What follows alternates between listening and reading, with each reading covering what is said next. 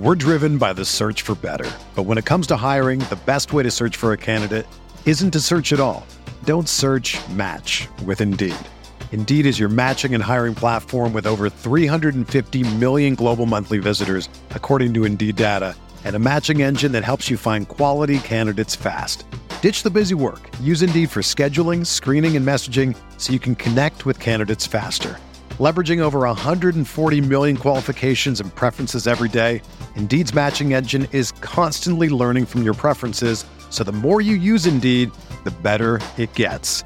Join more than three point five million businesses worldwide that use Indeed to hire great talent fast. And listeners of this show will get a seventy-five dollars sponsored job credit to get your jobs more visibility at Indeed.com slash Blue Wire. Just go to Indeed.com slash Blue Wire right now and support our show by saying that you heard about Indeed on this podcast. That's Indeed.com slash Blue Wire. Terms and conditions apply. Need to hire? You need Indeed. What's going on, everyone? Thanks for tuning in to another episode of the Ducks Dish podcast. If you're new here, I'm your host, Max Torres, publisher and lead editor of Ducks Digest, covering the Oregon Ducks for Sports Illustrated on Fan Nation. We are coming to you live from beautiful Eugene, Oregon. Uh, whether you guys are joining us over on Apple Podcasts, Spotify, or here live on YouTube at Oregon Football, Max Torres, thank you so much for taking some time out of your day to talk some Ducks with us. We are so glad to have you here. If you guys are watching on YouTube, definitely go ahead and uh, hop in the live chat section and, and throw some questions my way, throw some comments my way. Just want to know what's on your guys' mind. Um, we're going to talk about, in this episode of the podcast, we're going to be talking about the six Ducks that got invited to the N F L Combine. Um, that is the second most in the Pac twelve. We're also going to be talking a little bit here off the top about uh, women's hoops uh, and, and their game today against Washington State. I also want to get into some more big picture uh, kind of thing, thinking with uh, regard to Oregon's N F L image uh, within with regard to, you know, kind of how that factors into where the Ducks stand um, compared to a lot of other big time programs like Alabama, Georgia, who the Ducks are playing next year, and all kinds of things like that. So um, before we get into all that, just to ask a quick favor, you guys to, to go ahead and, and subscribe to the channel. Um, that's a tremendous help, and, and uh, go ahead and share the show. Um, and uh, that's just a, a big help for us, and, and it helps us keep doing what we're doing and, and getting the podcast and, and our content in front of more people. So with all that being said, we're going to start off uh, today's show talking about uh, Oregon women's basketball. The, the Ducks got a huge win on the road over Washington State. Uh, they went out to Pullman, and, and here's the box score. They get a, a huge bounce back win uh, after a really rocky trip in uh, the desert. They won by a score of eighty-three to thirty. So uh, an absolute beatdown uh, for the Ducks. Um, just some notes here on, on kind of what happened in this one over out there on the Palouse. The Ducks built a lead of twenty-one to two, eight minutes into this one, and they hit nine of their first twelve shots. So they got really got things going offensively and got into a groove there. But, um, you know, it was really a complete effort because the the Ducks really clamped down on defense to start this one out. Washington State didn't score for about the first two minutes of the game. And then here's a, a crazy number that really stands out. Uh, Washington State saw, shot just seventeen point five percent from the field the entire game. And uh, they only made eleven total shots. As you can see there on your screen, if you're looking at the stats that I'm sharing here. And uh, the Ducks only allowed thirty points, which is pretty insane. And that's the second fewest points allowed in school history. Um, just some other notables here. Uh, three Ducks uh, were able to score in double figures. You have India Rogers with seventeen points, uh, knocking down three three-point shots and adding six rebounds and three assists in twenty-seven minutes of action. Tahina Pow Pow with fourteen points, two for six from uh, the three-point range, and at- also adding six boards and four assists of her own. And um, we also had Sedona Prince, who uh, was back in the starting lineup uh, today with Niara Sabali uh, not playing. She was unavailable um, in this game. So Prince back in the starting lineup is certainly uh, something to, you know, of note. So twelve points for Prince on five of six shooting. And she also added uh, eight rebounds. So um, I think it was overall just a, a great showing by uh, by the Ducks. And um, really good for them to to get back in the win column with uh, how, you know, that that road trip to Arizona went. Definitely some some ugly games there, but uh, important to uh, bounce back there and and get back in the win column. Up next for the Ducks, uh, the women's basketball team is going to be heading to Corvallis, uh, just just about uh, forty minutes away from us here in Eugene. Uh, I'll be there, uh, as well as our photographer, Scott Bolt. So make sure you guys stay tuned into Ducks Digest and follow us on uh, all our social medias. That's at M Torres Sports for me, at Scott Bolt Photo uh, for Scott. I believe that's his handle on both Instagram and Twitter. But um, definitely make sure you're giving Scott a follow over on Instagram. He has amazing work and is really talented with the camera. And then uh, we obviously post a lot of his photos over on our Instagram, at Ducks Digest. So wanted to... Uh, hit on some women's basketball to, to start off here, because we do, you know, we're an all-inclusive Ducks podcast. We're not just talking football and, and football recruiting. And then um, I'll also of note, uh, we got some men's basketball um, coming up here. Uh, the Ducks welcome the Stanford Cardinals to Matthew Knight Arena in Eugene tomorrow, tomorrow being Thursday, depending on when you're listening to this. We're recording it on Wednesday. Um, so the Ducks are coming off uh, two really big wins. Finally got that win over Colorado on the road in Boulder for the first time in program history, with Colorado obviously being a more recent addition uh, to the Pac twelve conference. They won that one sixty-six to fifty-one uh, last Thursday. And then uh, over the weekend, they beat Utah in a much closer game out there in Salt Lake City, eighty to seventy-seven. So Ducks get Stanford at home. Uh, some of the guards have, have really been playing well over uh, the past um past little stretch here, the, the guards being, you know, Will Richardson, Davion Harmon, and Jacob Young. So uh, Ducks and Dana Altman looking to stay hot, welcoming Stanford to town on Thursday. And then the Ducks also get Cal uh, on Saturday. Another little basketball note that's worth mentioning, uh, five-star forward Mookie Cook is going to be in town for an official visit. Uh, he's one of the top players. I believe he's a top five player in all of uh, in the whole country in the twenty twenty-three class. Um, you know, another thing that's uh, important to note with him is he's originally uh, out of Oregon, um, out of, uh, you know, Portland, Jefferson High School, where the Ducks got twenty twenty-two safety signee, uh, Trajan Williams, but now he's playing his high school basketball out in Arizona. But he's one of the biggest names in all of high school basketball, and he's going to be here in Eugene for a visit. So definitely make sure you guys keep an eye on, uh, you know, his social media and any updates coming out about him. So wanted to hit on our little hoops updates there to uh, start things off off the top. Um, and then now I wanted to talk about some uh, football news. Um, I think one of the, the more, you know, recent little tidbits to hit on here today is uh, Oregon got some pretty significant recruiting news when twenty twenty-two athlete Arliss Boardingham out of uh, Birmingham High School in Van Nuys, California, announced his commitment to the Florida Gators. Uh, we had a Boardingham, you know, we had uh, his recruitment covered pretty extensively here over on Ducks Digest. Um, so you guys can definitely go read some some of the stories that we had there uh, on the site. You know, he was talking about how he really related well with Kenny Dillingham, and uh, he was kind of being viewed and, you know, pitched. His recruiting pitch was kind of being used as a hybrid tight end, which I thought would have been a really nice addition for Oregon, since they still need some uh, some playmakers uh, on offense right now, particularly at the wide receiver spot. Um, if you look at, at Boardingham's decision and, and kind of maybe what he was thinking about and some factors, um, I think that the path to playing time was definitely probably a lot more direct uh, over at Florida. Um, Oregon's tight end room is really crowded, uh, especially heading into this year. You have some veterans coming back and Cam McCormick and Spencer Webb, uh, as well as Patrick Herbert, who hasn't been healthy for a while. So hopefully you can see some more of uh, Patrick Herbert this year in, in twenty twenty-two.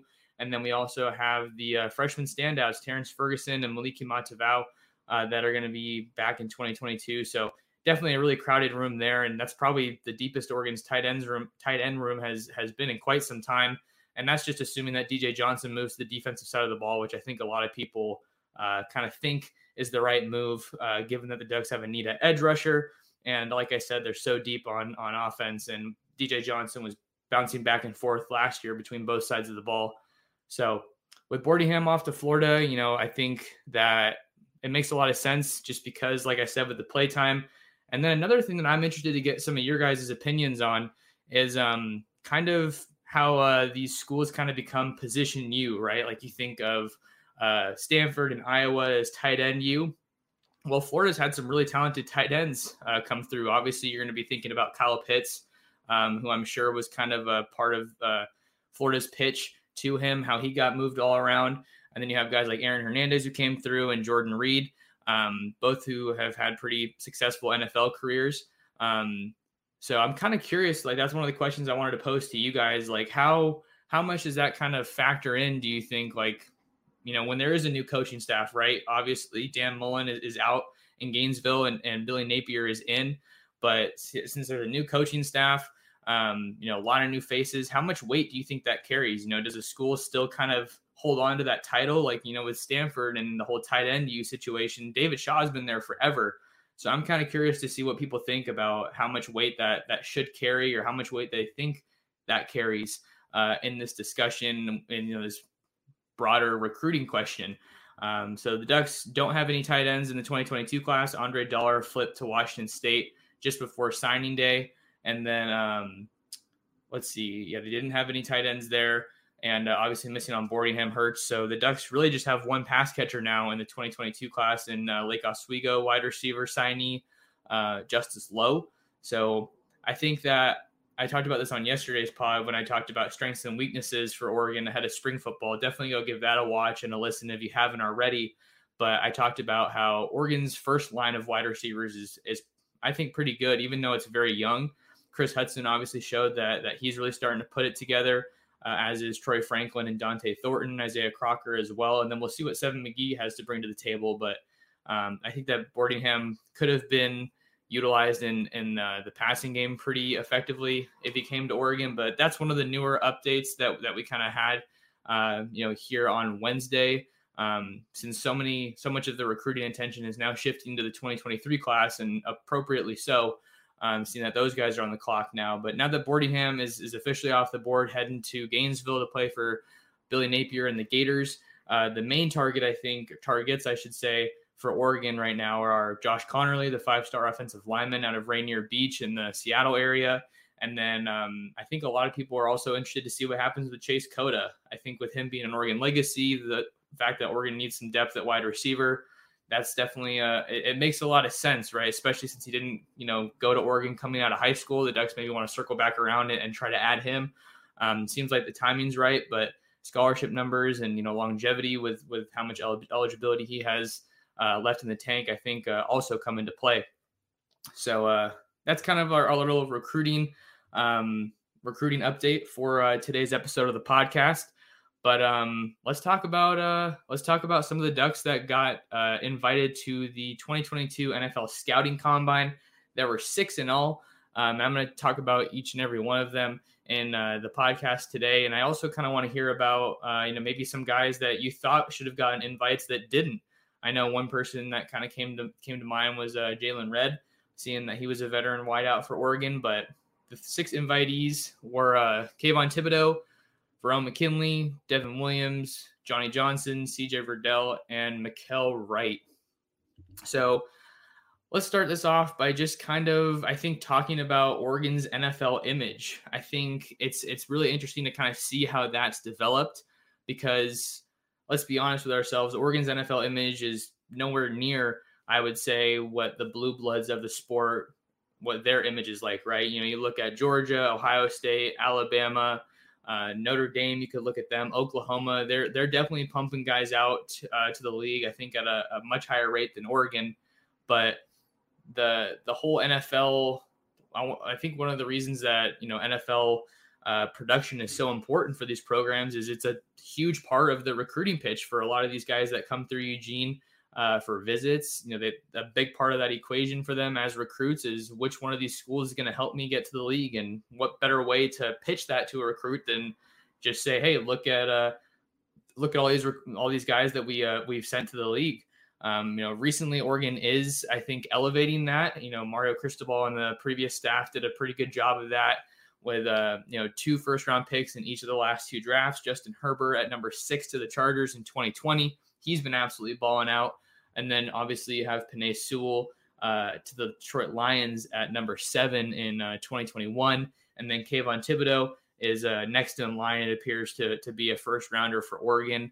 I think he's looking like the most likely lock in the first round. And, and there's been uh, some headlines of late with um, with Thibodeau and and what some uh, N F L analysts have said about, you know, kind of what he um, you know what he brings to the table. It was Todd McShay, I believe, that uh, kind of said some stuff recently that kind of had some people up in arms. So let me let me um, let me see what I can get to here um, to kind of, you know, put this into better context about what some N F L draft experts are are saying about um, are saying about Thibodeau. Okay, let's see here. Give me just a second to pull this story up. All right. Okay, so here's, I'm just going to read the story. Uh, I'm reading it from Bleacher Report uh, from Paul Kasabian. And uh, I think in his story, he referenced what uh, McShay uh, had to say about uh, Kayvon Thibodeau. So I'm just going to read off of this story and, and see kind of what uh, what McShay had to say, right? E S P N's Todd McShay threw some cold water on the idea that Oregon edge rusher Kayvon Thibodeau, who was long... who has long been projected as a strong candidate to be the number one overall draft pick in the twenty twenty-two N F L draft, could even land in the top five. Reporting from the Senior Bowl in Mobile, Alabama, McShay said there were questions about his competitive fire related to other relative rather to other prospects. And then here's his uh, quotation. I heard a lot about Oregon defensive end Kayvon Thibodeau, including concerns that he just doesn't play with the same fire as some other top prospects. His ceiling is high, but the floor is lower than what you want for a top five pick. And based on a handful of conversations, it wouldn't shock me if Thibodeau fell out of the top five. Speaking of which, it was very apparent this week that the top of this draft, top of the draft isn't nearly as set as it normally is at this point. Picks at the top of the first round might be a little more based on team f- flavor than recent years. And then Thibodeau uh, quote tweeted, um, you know, that little tidbit uh, and responded to it on Twitter saying, believe in yourself, even if you're the only one. So I think with, with regard to Kayvon Thibodeau, he's he's obviously the, the best draft prospect for the Ducks here in twenty twenty-two. Um, he has a very strong body of work at Oregon, but I don't think his competitive fire is is definitely, um, you know, his fire, the fire that he plays with rather is uh, worth questioning because he he always left it all all out there on the field. I think if anything, my my only concern or, or knock, if you could call it, would be the consistency. You know, he didn't start off the twenty twenty-one season the way that he wanted to uh, after having a dominant showing against Fresno State. He forced that fumble on Jake Haener early in that game. The Ducks were forcing fumbles left and right that game, lots of turnovers, but then he obviously got hurt, missed the, um, missed the Ohio State game, which was a, a huge game. And I think one that a lot of people didn't really expect uh, Oregon to win, but they did anyway. Um, and then he missed the Stanford game as well. Or, sorry, he played. That was the game he got back in uh, against in the Stanford game. Then he had a targeting call, and then that forced him to miss half of the Cal game. But he had some really big plays in that one, and I don't know if the if the Ducks win that game without him. If you guys remember how how down to the wire that game was uh, in Autzen Stadium. So Kayvon Thibodeau, I think one of the things I really liked about, you know, my time being able to be here in Eugene covering him was obviously his development as a pass rusher, but also in the run game. I think, you know, when N F L, you know, scouts are looking at these uh, prospects, you know, you, you want to have a guy that really has a complete uh, skill set, you know, all the tools in his box, I think is kind of some, something along that for the, for the phrase. You don't want a one trick pony, basically, is kind of what I'm getting at, right? You know, even the, the Myles Garrett's, the Aaron Donalds, I feel like they're really, really talented, you know, overall players. So I think that that's one of the biggest strides that I saw K T take. I think he's going to thrive in whatever locker room that he lands in. But also you have to look at, I think it maybe isn't the worst thing in the world if he does land outside the top five. I think that it's it's good, obviously, for Oregon to to have a, a high pick uh, in the draft. But at the same time, it, it kind of helps him if he's not going to, you know, one of these garbage teams that like, you know, like the Jets or the Jags or the Lions that are continually drafting um, really, really high. And one other quick note, just for the folks that are here on YouTube, I wanted to have some kind of video component for highlights, but I didn't want to, I don't think if I got K T highlights from Oregon on YouTube, I'm pretty sure I would get a uh, copyright uh, claim on that. So what I thought would be kind of cool, since a lot of these guys are looking at going to the N F L draft, let's rewind the clock a little bit and watch some of their high school highlights to kind of, you know, see what, what they've, uh, you know, developed from, right?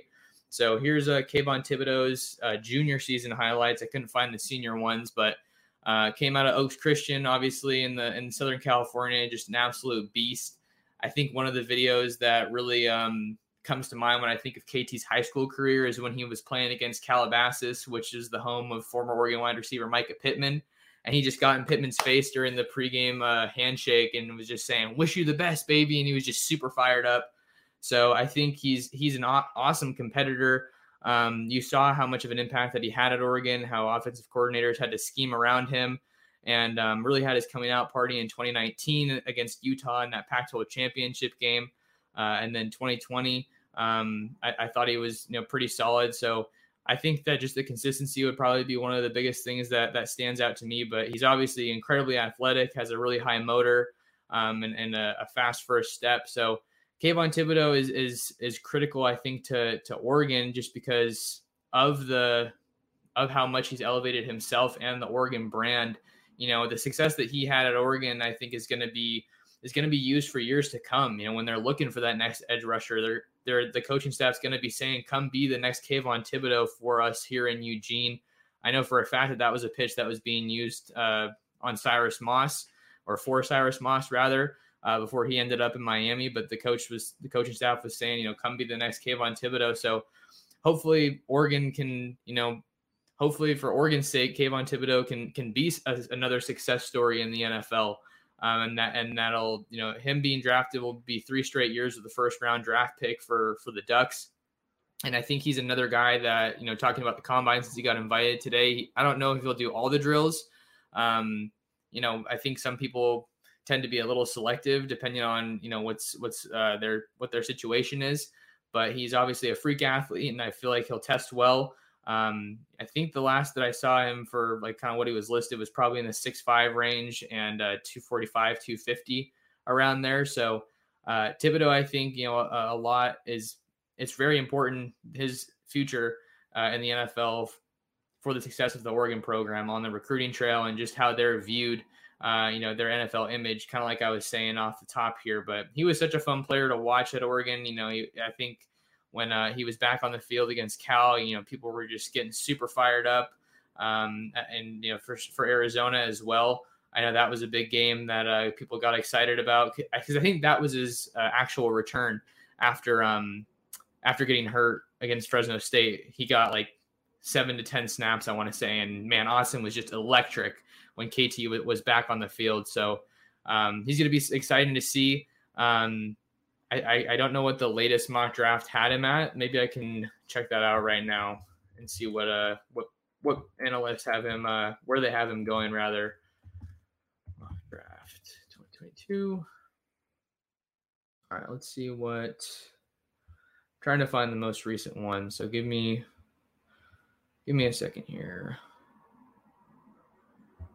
Maybe I can find one that's more updated. No, it's not what I'm looking for.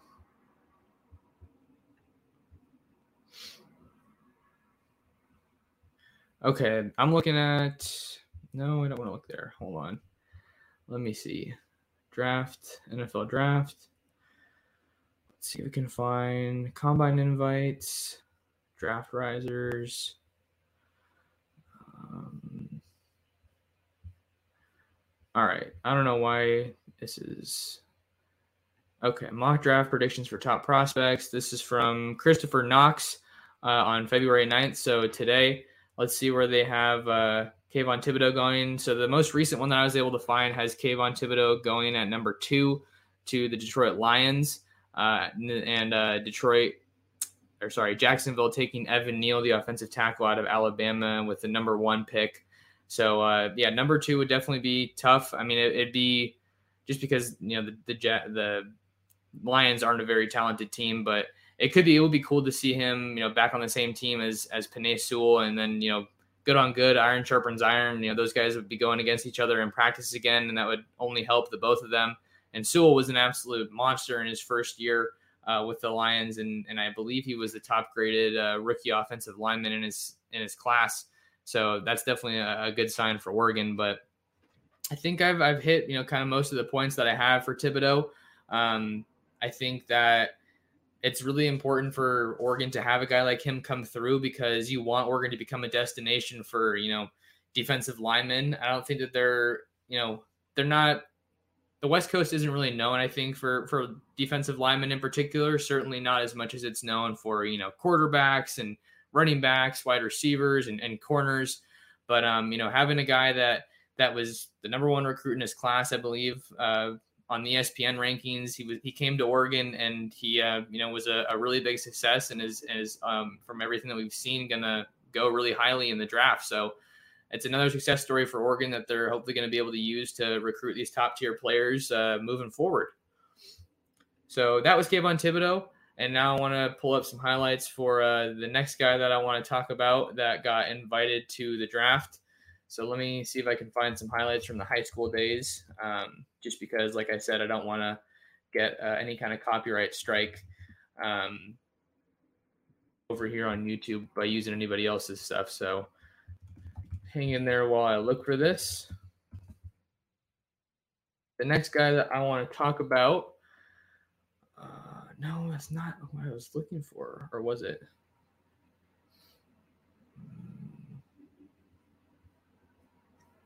Sorry, folks. Where is... We want to talk about Verone McKinley. I think he's a, a guy that I'm super excited about in the draft just because of how strong of a season that he had.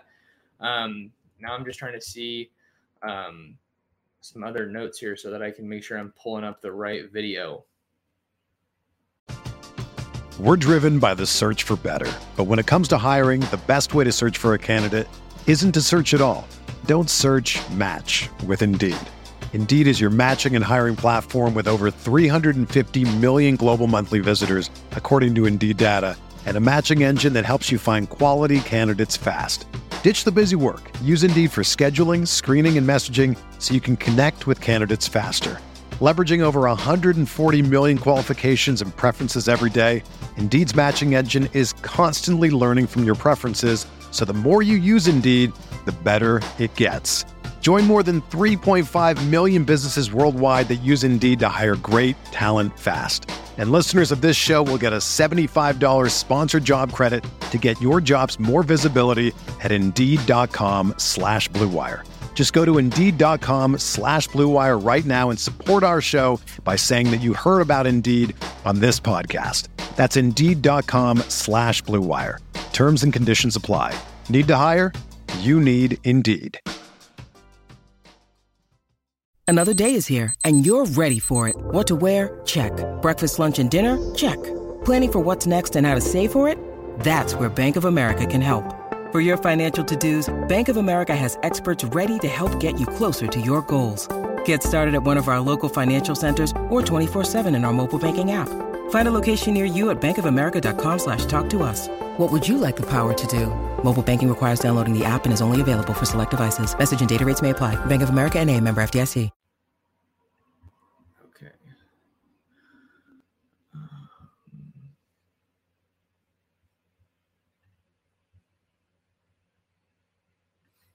Okay, here we go. All right, so we're going to be talking about Verone McKinley, Oregon's consensus All-American safety. Uh, he had an awesome twenty twenty-one season. He was uh, tied for the nation's leader in interceptions with six. Uh, I think what I really enjoy about Verone was, you know, I think, you know, we, we, we say it all the time. I feel like you hear it said all the time about a lot of guys that come to Oregon, but he was really, really fun to cover at the press conferences. You know, he was one of the more, uh, you know, consistent guys that that uh, they gave the media um, availability, you know, to. And, and he always had a lot of great stuff to say, super, you know, focused and, you know, a guy that you could tell was the, the leader of the defense, right? He was the general. Uh, that's what uh, everybody, um, you know, called him when, when he was here at Oregon. And it's, it's easy to see why when you, you know, kind of look back on his Oregon career and how he was kind of one of the main leaders of that Oregon defense, along with Thibodeau, who we just talked about, uh, as well as Noah Sewell. I think Verone McKinley and Bennett Williams playing together was definitely one of the best safety duos that Oregon's ever had. Um, but I think that Verone McKinley was just such a, such a smart player. I feel like he had a really high football I Q. You hear that talked about a lot, and obviously you look at the six interceptions that he had. I think that speaks a lot to the uh, to him being in the right place at the right time, and and you know the film study. Um, that was another thing that stood out to me. I think I remember uh, Marcel Yates was on the coaches show um, the the week that they were headed into preparing for. Um, oh man, who was the other team that they were playing? Sorry, give me a second here. Um, I think it was the, the week that they were getting ready to play Stony Brook, because I remember there was a lot of hype around that game. And one of the biggest questions was, how do you respond to, to having Stony Brook, you know, to playing them after you come off of massive win like Ohio State, right? You know, you can't just slip up, which, you know, the Ducks blew them out, but we know how, you know, how many close games they played in, um, last year that they really shouldn't have, you know, they didn't have any case being in some of those close games. And I brought up that game because Marcel Yates, who was coaching the safeties last year, and now he's over at uh, Texas Tech with Tim DeRuiter, who is the new D C there. But Marcel Yates talked about when he came in on, on it was either Sunday or Monday morning after the Ducks got back in town, and he came into his office early in the morning. I think it was seven o'clock or something, and, and Verone McKinley was there. He had his notebook. He said, hey, I want to start looking at film. I want to start prepping for Stony Brook. So he's just the epitome of the uh, student of the game. I think he just epitomizes that. Um, and he would, I think that there was definitely some, uh, you know, some of his tackling was a little questionable, uh, throughout the season, and you know, he had some missed tackles every now and then. So that's probably something that he wants to work on, but the dude's a playmaker flat out. You know, you look at the interceptions, and, and he also, uh, I think he forced a fumble uh, on special teams at some point in twenty twenty-one. So that speaks to his playmaking ability. Um, And I think my favorite play, some of the big plays that stand out to me when I'm looking at Verone McKinley's Oregon career, obviously, uh, I would say the interception that he had against Colorado. I think that was in twenty nineteen. I believe, yeah, that was twenty nineteen because the Ducks didn't play Colorado in twenty twenty, but it was in the end zone. The ball got tapped up and, you know, batted up in the air, and, and Verone came in and toe-tapped it like a wide receiver in the corner of the end zone. If you guys remember that play, it was definitely one of the best ones of uh, – of the season, I think, on defense, when the Ducks were just absolutely just dominant on defense. That was under Andy Avalos, Kayvon Thibodeau's freshman year in nineteen, Mikael Wright's freshman year in nineteen. So Verone McKinley is definitely a talented guy. And then you also have to look at the huge pass breakup that he had, I believe, on third down in, against Ohio State. I think it was uh, on Jeremy Ruckert, um, the tight end. It was definitely a bigger uh, pass catcher for the Buckeyes, and, and Verone just turned Um, well, he had a big pass breakup when he, you know, he laid the hit on somebody. I can't, maybe I'm thinking of the same play, but that was really big. And then he also had a play where he turned his head around and uh, batted the ball away kind of at the last second. And, and that was big. That Ohio State win is just going to be huge for Oregon moving forward, because they're just going to be chasing that and looking to have that, you know, high level upset uh, again in each of these seasons. So I think Verone McKinley is, is I'm, I'm not too great at draft projections, so I don't know if I want to throw a, a grade out there, or, you know, where I think he might fall. But, um, you know, see, seeing that he was a, one of three finalists for the Jim Thorpe Award, I think really shows you how much he stands out among the, uh, among the nation's defensive best defensive backs. Um, you know, that's obviously the award. The Jim Thorpe Award is for the nation's best defensive back. Um, so he, he was a, a guy that I really enjoyed playing. Um, and he, I think he really just got better each year. Um, he was, you know, super fiery, played with a ton of passion. And, um, I think that, uh, you know, he, he's what you want in, in a safety, and, and he's going to be kind of the, the bar that is set for, for Oregon, um, at safety, um, for years to come. So next up, we're going to be talking about, uh, Mikael Wright. And, uh, he, he came to Oregon in, uh, twenty nineteen. And I believe he might have been the highest-rated defensive back that Oregon's ever signed. Um, let me look him up real quick just to see what his what his ratings were coming out of high school. If you guys are watching in the live, thanks so much for uh, for being here. Hope everybody's having a good night. Uh, we're about halfway through the stream, looking to go about an hour tonight, talking about the six N F L Combine invites uh, from Oregon. Um, just got wrapped up talking about Verone McKinley. And now we're talking about Mikael Wright, the cornerback out of uh, Southern California. So I got his profile up here now. He uh, on two forty-seven in the twenty nineteen class, he was rated a uh, four-star prospect um, and the number four corner in the country and the number forty-one prospect in the entire country. uh, rated a point nine seven eight three. So definitely one of the, the highest rated defenders to commit to Oregon. And he made an immediate impact uh, during his time at Oregon, right? You know, he, it wasn't necessarily so much on, um, you know, on in the secondary right away, but he also did a lot of great stuff for Oregon on special teams, which I think is is definitely noteworthy. And I think I see, you know, a similar role maybe in in uh, you know in the making with uh, Jaleel Lawrence, Jaleel Tucker, those guys. So I got. Uh, I got some some high school highlights for Mikael Wright here, just to kind of rewind the clock and, and you know, look at some of these high school highlights as these guys get ready to go off to the N F L. Um, Mikael was definitely one of the fastest guys that, that we've seen at Oregon in, in quite some time. Um, I think he personally probably could have benefited from another season at Oregon, um, just because I think he wasn't as consistent as he wanted to be. And um, also, I just mean his his departure definitely leaves a hole for Oregon. Um, you know, in the secondary, I think that's another thing we can kind of talk about in this conversation is how big some of these losses are for Oregon uh, with these guys heading to the league. Uh, Verone McKinley is definitely big, as well as Mikael Wright's departure. It just leaves a lot of youth that uh, is going to be relied on now in the secondary. The Ducks added Christian Gonzalez, the Colorado transfer. I think he's probably going to be in a great position to be an immediate contributor for Oregon and kind of give them that veteran presence. But Mikael Wright was electric as a returner. I think that uh, his freshman year, he had two kickoff returns for touchdowns. You think about that uh, U S C game. Um, I think that was huge when he when he threw up the the fight on being a Southern California guy, and and when he um, you know when he returned that for a touchdown and playing for the Ducks, and Oregon had really just blitzed Southern California in that twenty nineteen recruiting class. It was just like so. It was just awesome to see that happen because it was kind of just a, a mark of dominance for the Ducks. Uh, against U S C, and then he had another kickoff return for a touchdown against Oregon State. So, yeah, Mikael Wright was was definitely one of the the better cornerbacks that have come through Oregon recently, and, and Oregon's definitely getting a, a strong N F L image and and I think reputation for uh, developing defensive backs now.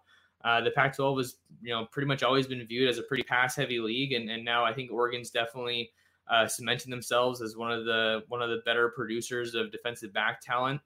Um, you know, in the Pac twelve. So you obviously have Mikael Wright, who who I'm pretty pretty certain is going to get drafted. I don't know how high, um, just because he didn't have the best season. And in twenty twenty-one, he did have that uh, awesome pass breakup, or sorry, the awesome interception against Arizona. I mean, um, we we have some pretty cool pictures uh, that Scott got of that. So you can go check that out over on our story uh, on these six guys that got invited to the Combine. But that was really big. Um, and I think that you look at him, you look at Diamador Noor, who's playing on the forty-niners, and, and Thomas Graham, who's with the Bears, Brady Breeze with the uh, with the Titans, Javon Holland with the Dolphins, um, and the, the Ducks, like I said, they just keep putting out some some really talented defensive backs. So Mikael Wright is, is uh, one of the more athletic defenders that we've seen come through Oregon in recent years, and, and I think that he's going to make uh, an N F L team pretty happy. And I think maybe because he didn't have the, you know, the best season in twenty twenty-one, wasn't super consistent. I think he's a guy that might be a little bit of a sleeper in the draft. Maybe a team can kind of get him late, and uh, he's he's a bit of a steal. So uh, Mikael Wright's definitely a playmaker, and I'm excited to see where he lands at the next level. So we're about halfway through now. The guys that we're talking about, uh, the six N F L draft, sorry, N F L Combine invitees uh, for the Ducks. Um, now let's switch over to the offensive side of the ball and uh, talk about the remaining guys that we have um, here in Oregon's uh, twenty twenty-two draft class. We're going to be talking about C J Verdell, uh, running back out of Modern Day Catholic in Chula Vista. He was a Silver Pigskin winner um, his senior year, which I believe is awarded to the best running back in the uh, San Diego area. Um, or maybe it's just Southern California. It's one of those two, but C J Verdell, man, I mean, what, what, uh, what can we say about him? He was definitely one of Oregon's, uh, best running backs. He, he definitely left, uh, a really good legacy, I think, for the running back position, uh, during his time at Oregon. He came out, uh, came out of high school in the twenty seventeen class and, and got some, some really good, uh, play time as a freshman, uh, listed at five eight, two eleven. He's definitely on the smaller side, but he he definitely runs with a lot of power, uh, a lot of explosion, And um, he had a lot of really big plays. He won our uh, Ducks Digest uh, Play of the Year for twenty twenty-one for his, uh, he was seventy plus yard touchdown run against Ohio State on the road in Columbus at the Shoe.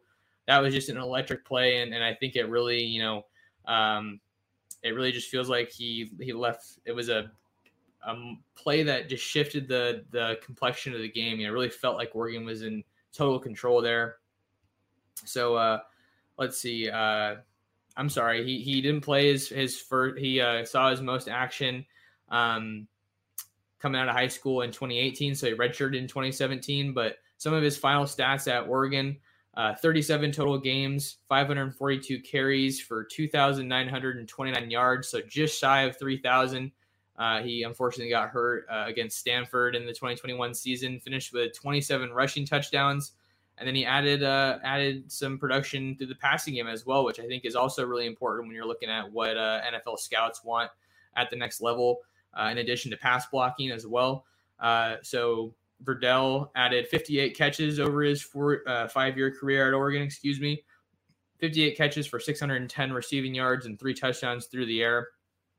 So C J Verdell was definitely one of the more consistent backs uh, at Oregon. I, I think sometimes his his vision was a little bit questionable, um, you know, just trying to follow the offensive lineman. But in twenty nineteen, I mean, man, when when the, the Ducks probably could and should have gone to the playoffs that year, that year. But, you know, if you can't get the job done and, and you know, more or less go undefeated in the Pac twelve, then you, uh, you're not putting yourself in a good spot. But in that twenty nineteen year, I believe it was the twelve and two year when they last went to the Rose Bowl.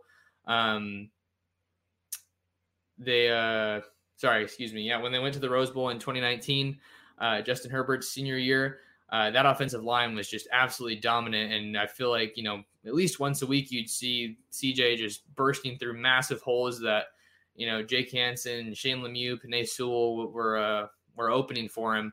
And he's a guy who, who's super explosive. I, I think that um, he's, he's shown that he has pretty good, I don't know, pretty good home run speed. I mean, I think he probably got caught from behind a couple times, but he had his fair share of really big explosive runs for sure.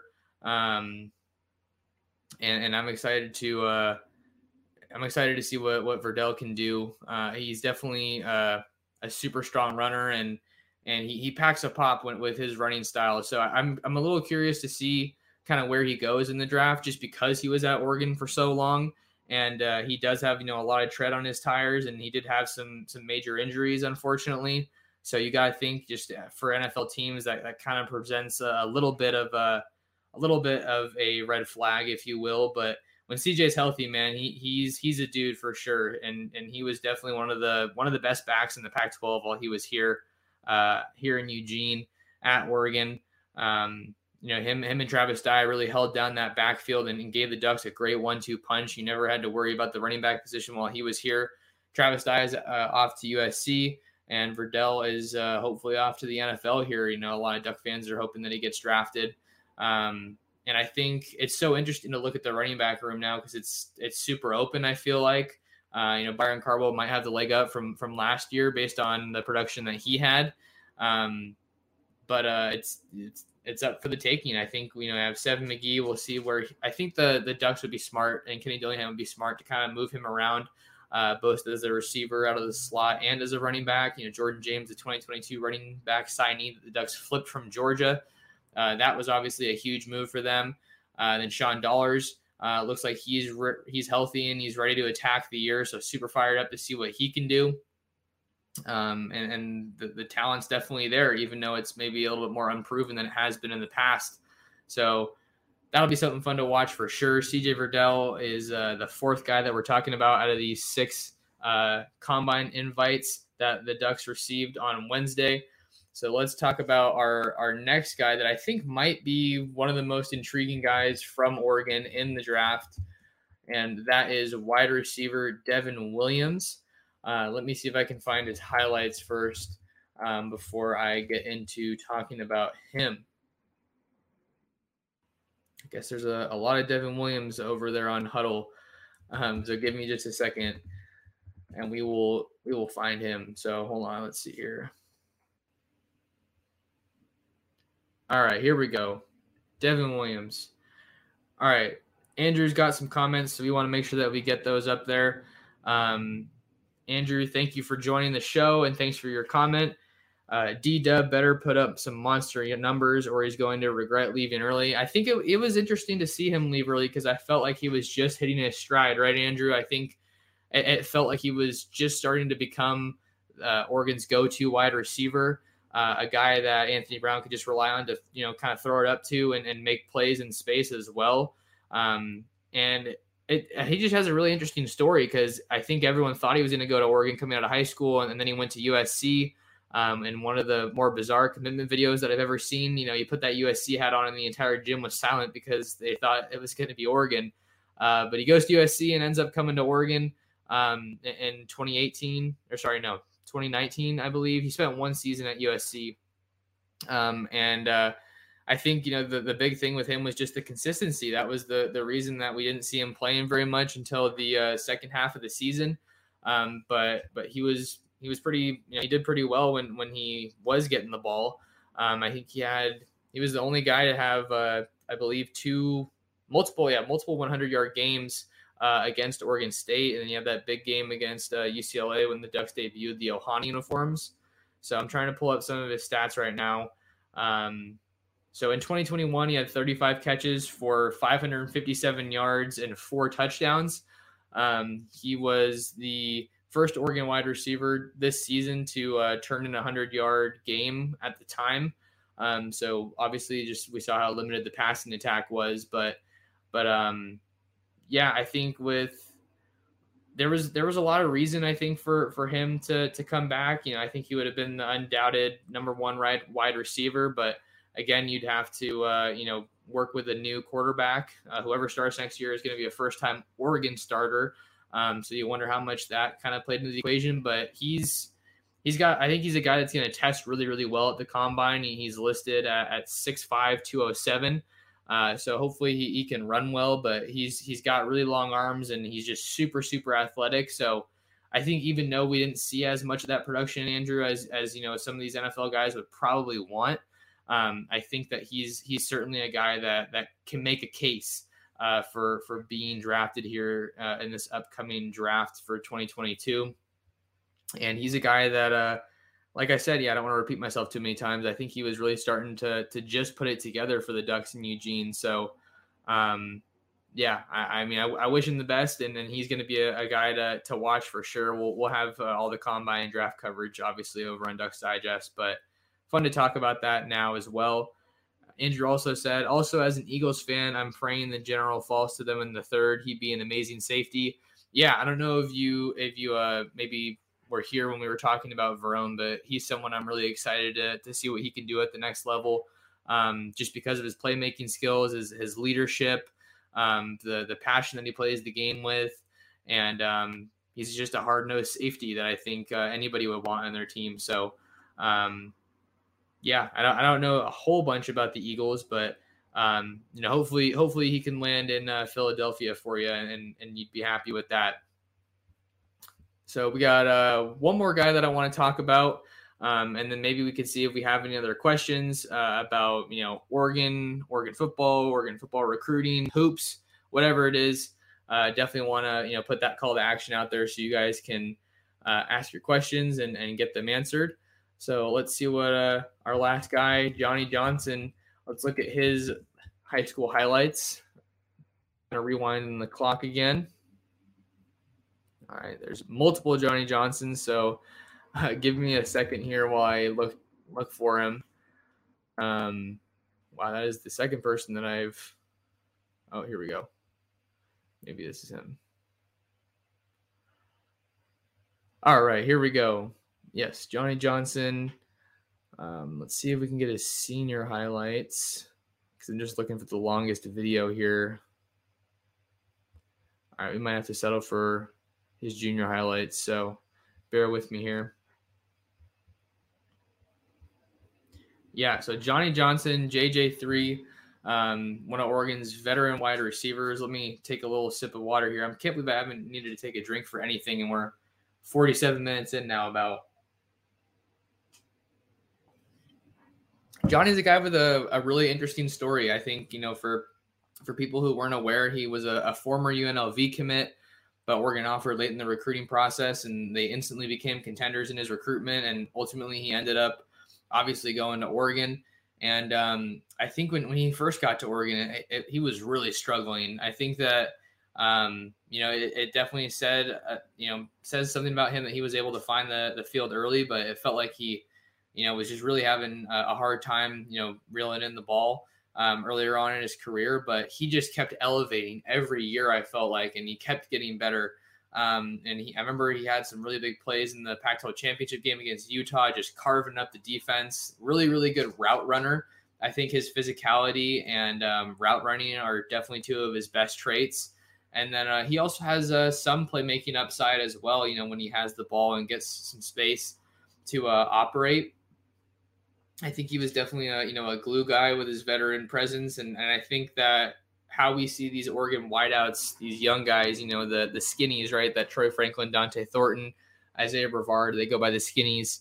Um, I think the, the evolution that we saw from them this year, and then obviously going into next year, I think a lot of that could probably be, you know, owed to uh, Johnny Johnson and, you know, Jalen Redd, a guy who, who didn't get an invite to uh, the Combine, unfortunately, but having those veterans in your room definitely, I think, is, is you know, a great way to obviously, um, you know, help teach the game to these guys, these highly, highly touted high school guys, um, these former All-Americans in uh, Thornton and Franklin, like I've mentioned. So having having a guy like Johnny Johnson in your room is is pretty invaluable. But I think the the work that that he put on film is definitely um, is definitely there. I'm gonna see what I can if I can get his stats up for the. for the twenty twenty-one season, just so you guys can kind of see what season he had and, and what he brings to the table. Got to plug in my laptop here, so give me just a second while I do that. He had some really nice diving catches during his career at Oregon, and I think he he's kind of underrated as, as an athlete uh, in that regard. But in twenty twenty-one, um, he finished with, let's see, twenty-five catches for three hundred eleven yards and one touchdown. That touchdown came against uh, Fresno State in what would ultimately be his best game of the year, I think. Three catches for seventy-six yards and a touchdown. Um, so I think he's pretty polished fundamentally, I think, um, you know, from from you know my uh, my perspective. And I think that's kind of what, what goes with the, uh, you know, strong route running and, and uh, why I think he, he's valuable. Um, if you look at kind of the tradition that, that Oregon's had at wide receiver, I think, you know, aside from Devin Williams, who I just talked about, they really haven't had, you know, too many like amazing playmakers of late. Um, you look at Dylan Mitchell, um, who I think came out in, in twenty eighteen. He was uh, Oregon's last one thousand yard re- receiver. And I think that receiver might be the position that Oregon, which maybe that's a good question. You guys can answer this in the comments or in the live chat. What position do you want to see Oregon become more known for? I think wide receiver would be huge, just when you look at geographically how much talent uh, the, the Ducks have access to on the West Coast at wide receiver, you know, especially in, in Los Angeles. Um, I think that having a better tradition at wide receiver and, you know, producing more wide receivers, so that would really help them if they can have guys like Johnson and, and Devin Williams get drafted. I think that would be big. Andrew says, J J uh, kind of reminds me of Cup, good route runner, willing blocker, even if he's not the most physical, physically gifted, speed and size-wise. Yeah, I totally agree, Andrew. I think that um, you know, Andrew's getting all the comments today. Um, but uh, that, that's that's some good insight. I definitely agree with that. I think he's he's pretty technically sound, and, and he can make up for um, maybe we're not being as explosive or physically gifted potentially um, with with having some some really solid fundamentals. And, and I think that he still has – Uh, a solid skill set that he brings to the table, but maybe he could be a la- late draft, draft, late round draft selection. Gosh, words are hard sometimes. Uh, maybe he could be a late round draft selection, but um, I, I think that uh, that he was definitely a, a fan favorite. I think when he was at Oregon, um, like I said, just seeing his development, I think was was really fun to watch at Oregon um, after kind of struggling earlier on, but but taking a, a step forward each and every year that that he was here in Eugene. But Jalen Redd, maybe we could talk about him because uh, he was someone who who uh, wasn't invited to uh, the, the Combine. I think maybe part of that kind of goes with his size, because I feel like he might have even had more production than um, than Johnny Johnson. Let me see if I can have their I can compare their stats a little bit, because I feel like Jalen Red's production might have even been a little bit better. So in twenty twenty-one, that definitely wasn't the case. thirteen catches for one hundred ninety-seven yards and two touchdowns, but overall, Jalen Redd in his Oregon career, one hundred thirty-one catches for one thousand four hundred thirty-five yards and sixteen touchdowns. And then for Johnny Johnson, uh, you have one hundred thirty-nine catches for one hundred, sorry, one thousand nine hundred twenty-eight yards and fifteen touchdowns. So actually pretty similar. Um, we just see Jalen Redd with, uh, or sorry, Johnny Johnson with about five hundred more yards. So it really felt like he was making a push to be a guy who could maybe be a thousand yard receiver in, in twenty nineteen when he was with Herbert. That was definitely his best year at Oregon, seven touchdowns that year. Um, so I, I think that um, getting getting some more successful wideouts would, is definitely going to be a big help.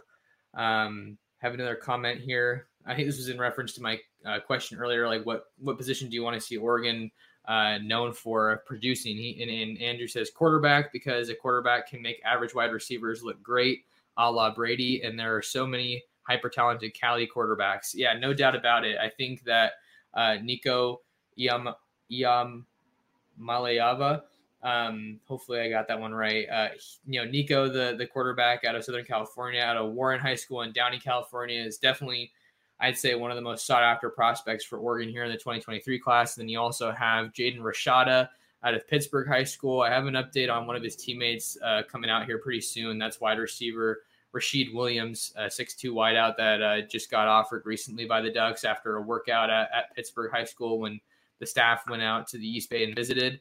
Um, so maybe you could see those guys being a package deal, but I think those are some of the, the biggest targets for Oregon in the twenty twenty-three class, no doubt, especially with how heavy the uh, the defensive class is.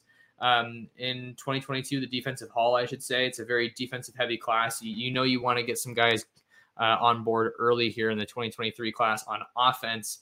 Cornerback Cole Martin out of Basha High School in Chandler is already on that page, is already uh, on board, I should say. So that's definitely a great guy to get involved early, and he's a guy that also adds a tremendous value in the return game, just super electric and hard-hitting guy, explosive guy. So I'm excited to see him uh, in an Oregon uniform. And I'm excited to see what other guys the, the Ducks can add in the twenty twenty-three class. You know, quarterback's obviously going to be uh, really, really important. And I think that uh, Arch Manning is kind of the recruiting domino that we're waiting to fall nationally. I think that uh, once he has his school figured out, uh, it's we're going to see a lot of other schools, you know, make their decision, make their uh, build their classes. And we'll see these other quarterbacks uh, find their schools. A lot of quarterbacks, I think they want to take their official visits as soon as they can. So those open up in the, the spring. And that's what Jaden Rashada told me when he visit, when he, uh, when I talked to him recently. So Oregon's in a great spot to get an official visit from him. Nico, him and Nico were both on campus in the last month. So I think that's a, a great sign for Oregon to, to get those guys on campus, even while they were trying to finish out the twenty twenty-two recruiting class, right? You know, you still got to kind of be everywhere at once if you're if you're a staff, and you can't just be focusing on one class. That's why we saw twenty twenty-four, twenty twenty-five prospects coming in uh, as well for Oregon. So that's definitely going to be big, and uh, I'm excited to see who they can get on board in, at, at quarterback. Um, you know, in twenty twenty-one, they had Ty Thompson on in March, um, and, you know, they really took off on the recruiting trail after that. And then in twenty twenty-two, they had Tanner Bailey, but after the staff change, he decided to open up his recruitment, went back on the market, and ended up at South Carolina. Um, so the Ducks ended up bringing in Bo Nix, the uh, Auburn quarterback transfer, and um, a lot of people were just really focused on that uh, quarterback battle in uh, spring between uh, Bo Nix and Ty Thompson, Jay Butterfield. Maybe we see the Ducks bring in another quarterback, but I don't, I don't f- particularly feel like that's likely uh, at this point in time. But, um, yeah, it looks like that is uh, that's going to do it for this episode of the Ducks Digest podcast. A big thank you to everyone who tuned in live over on YouTube at Oregon Football Max Taurus. Uh, if you guys are here, it would be a big help if you could subscribe to the channel. And then uh, if you guys are uh, listening on the podcasting apps, thank you so much for listening. If you guys want to find more of me, you can find me on Twitter at that name on your screen there, at M Taurus Sports. Uh, I tweet out tons of updates over there, and it's a lot faster than YouTube. But if you are on YouTube, you can also hit the notification bell so that you don't miss any of these lives in the future. Um, so we can interact, and I can answer your questions, and and uh, we can just have some good duck conversation. And then make sure to head on over to ducks digest dot com, uh, where you can find all of our written content. We have a lot of hoops updates uh, up there of late. And then um, we're going to be covering the Combine, obviously, next month, and uh, spring football whenever that starts up. So head on over there. And then we're also at Ducks Digest on Facebook, Twitter, and Instagram as well. So uh, big thank you to everyone for stopping by and, and listening to the podcast. And I hope everyone's having a good week. And we will be back with uh, another live show, another podcast probably later this week. So thank you guys so much for tuning in, and we will see you in the next episode. Take care. This is the story of the one. As head of maintenance at a concert hall, he knows the show must always go on. That's why he works behind the scenes, ensuring every light is working, the H V A C is humming, and his facility shines. With Grainger's supplies and solutions for every challenge he faces, plus twenty-four seven customer support, his venue never misses a beat. Call quick grainger dot com or just stop by. Grainger, for the ones who get it done.